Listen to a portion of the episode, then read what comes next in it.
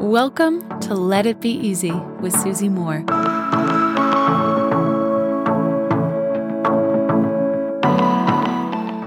What defines a great life? oh, these are the questions I ponder, my friends. Can I tell you that nothing brings me more joy than sharing my daily thoughts with you here on this podcast? Thank you so much for being here. I mean, when I was even pondering this question, you know, what makes a great life? I was thinking that, you know, me showing up and being here with you daily, that is such a big marker of a great life to me. This connectivity, this, this ability for us to spend time together daily. Oof. That is a huge marker for me of something that just feels wonderful. But I digress. I want to think about this question a little bit differently today because often we define a great life by what we have, right? What we get to be, do, and have. So we get to go on this vacation. We get to be this person who achieves things. We get to have these amazing relationships. We get to, you know, grow and expand through these gorgeous experiences with people that we care about and do cool things. And it's like get, get, receive, receive.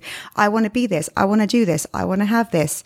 And yes, Absolutely. Like, you know, the foundation of our life is abundant. Look at nature. We are meant to live great lives. Like, joy is our birthright.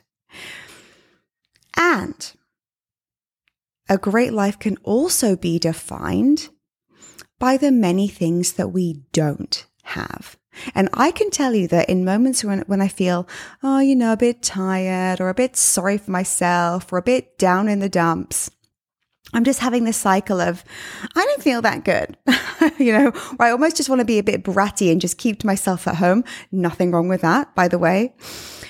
I remind myself that a great life isn't just defined by what we have, right? What we get to do, what we get to experience.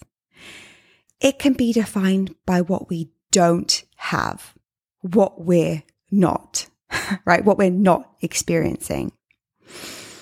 So think of all of the many challenges and problems and struggles in this world. Look, we all have our own unique challenges. This will always be. But think of the problems, struggles, challenges that you don't have, right? Maybe you don't have a big health problem right now. Maybe you are not in couples therapy because you're going through something, you know, really tricky in your marriage that's, that's, you're, you're finding hard to overcome. Maybe you don't have a lawsuit in your life right now. Maybe you don't have any arguments or fallouts or silence with a member of your family. Now, we may all have all of these things during the course of our life. And look, a full life experience isn't just the good stuff, right? It is the hard stuff. We do fight with family. We do go to couples therapy. Love it. Recommend it. We do have issues with our health. There is grief. There is loss. There are challenges. But today, can you also define how great your life is by the problems that you don't have? I will always love this quote by Regina Brett. I reference it often, it's in so many of my articles. She said, If we all threw our problems in a pile and saw one another's problems, just, you know, like out there publicly, we all just threw our problems in a pile, we would take our own problems back. Now, I know there's probably something you're going through right now. I know that there's an area of your life that you would probably like to improve.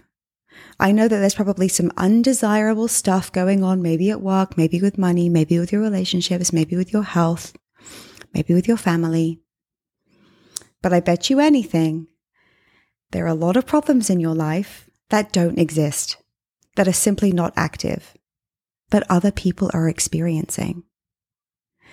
So instead of just measuring how much you get to be, do, and have, and that's wonderful, always celebrate those things.